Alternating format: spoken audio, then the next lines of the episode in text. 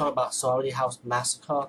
Um, this came with my double feature with a double-sided disc A and B, and I didn't know I had this. I was surprised. I was like looking through my horror collection, and I saw it. I was like, oh shit, I did have this. So I had one and two. Um, I wish I got the trilogy with Hard to Kill in it, but um, I, I don't have that yet. That's only on a video cassette, and the DVD release for it is just ridiculously, ridiculously, excuse me, ridiculous, pretty much like sixty dollars for it. I was like, yo, I'll wait maybe one time I get a DVD dash off print. But um, yeah, Sorry House Massacre one and two. I actually like both of these movies. You know, it's a simple plot to each each of these two movies. It's about a killer murdering these beautiful girls. Um, we call them screen queens. You know, and in part one, you got this woman that goes into a sorority house and has visions of this murder, and she don't know what's going on. Um, you also got a mental patient escaped the mental hospital, and he goes out killing these women. And the re reason why the mental patient, the killer, goes into this house because that's where he used to live and kill his parents. But there was one survivor in this house, and that was actually the killer's sister. And the killer's sister was the woman who lives in the sorority house now, who happens to be her old home. And then she figures that out later on in the movie as a couple of the girls are being killed one by one, and and all the girl helping the heroine in the movie to battle the kill out. And when the girl's dead, the heroine has to battle the killer one on one, and she was able to battle him out and defeated him. Simple, right?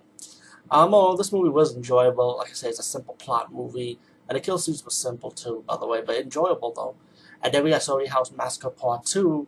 This time they want to take like, like this Ouija board route. You know, make it easy. We're gonna summon this spirit, this old killer that used to murder somebody in this house. As one of the girls told, I mean, when the guy next door neighbor told these girls of a flashback story about the killer who kills his family in the house. But the flashback they used was actually a Slumber Party Massacre 1, but they changed the flash flashback story around to that he actually murdered his family instead of murdering young young adults, you know, in in um house, you know. So um so it's Hochstagger Hochstagger was the guy's name. He was the killer, so the ghost decided to use the Ouija board and summon his spirit and um mysteriously a killer appears that killing them goes one by one, and um, and it goes on wondering what's what's going on, you know. I went to the basement. They showed the two of the dead bodies of their girlfriends that were dead. They run out, and they actually thought it was Orville Ketchum, the next door neighbor that was doing the killing. So they ended up running back to the house.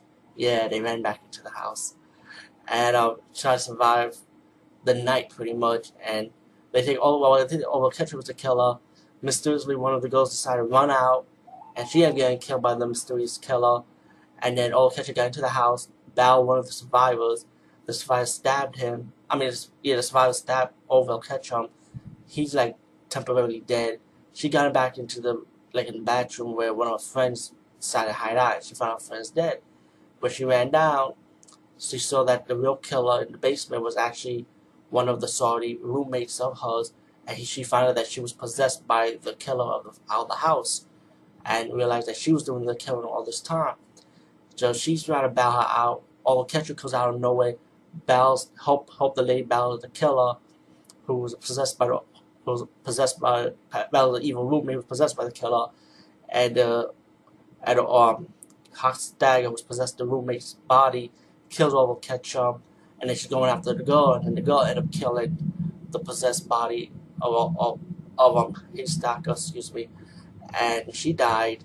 And then later on, the police comes in. She saw the they saw I mean, the police comes in. They saw the dead bodies, and um, the the possessed spirit possessing her body now, the heroine of the movie. And then the cops shot. I mean, oh, catch excuse me, got up, took the cop's gun and shot her, and then she ended up being dead. And then the cops started shooting Orville Ketchum, and then he ended up being dead.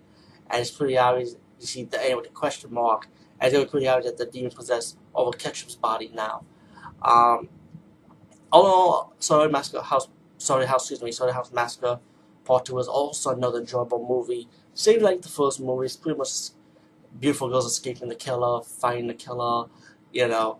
And I think a lot of you guys like it for the TNA and stuff, but let's be real. But uh, besides that, good, good Saturday night popcorn flick movie. Definitely enjoyable to watch with your friends. Uh, if you watch a movie like that, I said watch it with um, Slumber Party Massacre 1, 2, and 3. With this, with the double feature Sorry House Massacre 1 and 2. Also adding Kill Party. Kill Party is another good movie. Same style like this, by the way, I would say. But more, a little bit more amped up, in my opinion. And also try to track down Hard to Kill if you could get for affordable price. Also known as Tower Tower when it hit the movie theater. Which was supposed to be like Sorry House Massacre 3, I heard.